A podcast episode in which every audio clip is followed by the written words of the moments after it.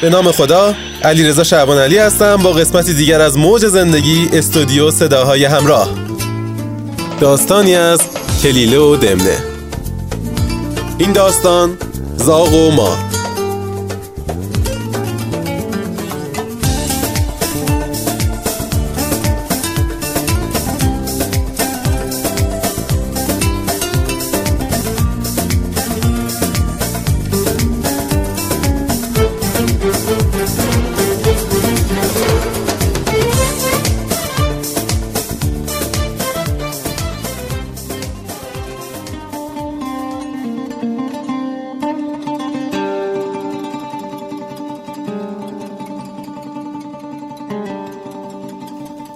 آوردند که زاغی در کوه بر بالای درختی خانه داشت و در آن حوالی سوراخ ماری بود.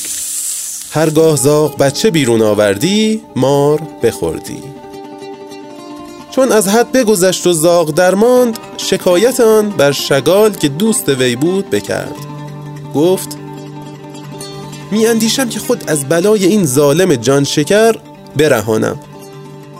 شگال پرسید که به چه طریق قدم در این کار خواهی نهاد. گفت می‌خواهم که چون مار خفته باشد چشم جهانبین او را برکنم تا در مستقبل نور دیده و میوه دل من از قصد او ایمن گردد. شگال گفت این تدبیر بابت خردمندان نیست. چه خردمند قصد دشمن بر وجهی کند که در آن خطر نباشد. لکن من تو را وجهی نمایم که اگر بر آن کار توانا گردی سبب بقای تو و موجب هلاک مار باشد.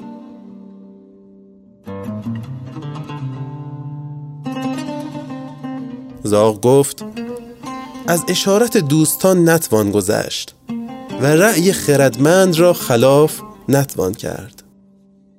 شگال گفت سواب آن می نمایم که در اوج هوا پرواز کنی. و در بامها و صحراها چشم اندازی تا نظر بر پیرایه‌ای گشاده افکنی که ربودن آن میسر باشد. فرود آیی و آن را برداری و هموارتر روی چنان که از چشم مردمان قایب نگردی. چون نزدیک مار رسی بر وی اندازی. تا مردمان که در طلب پیرایه آمده باشند نخست تو را باز رهانند آنگاه پیرایه بردارند.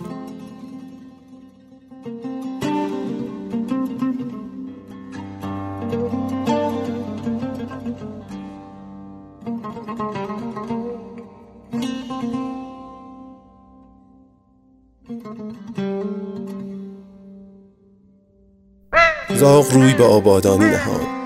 زنی را دید پیرایه بر گوشه بام نهاده و خود به تهارت مشغول گشته.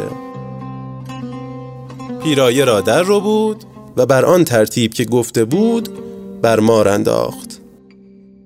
مردمان که در پی زاغ بودند در حال سر مار بکوفتند و زاغ باز رست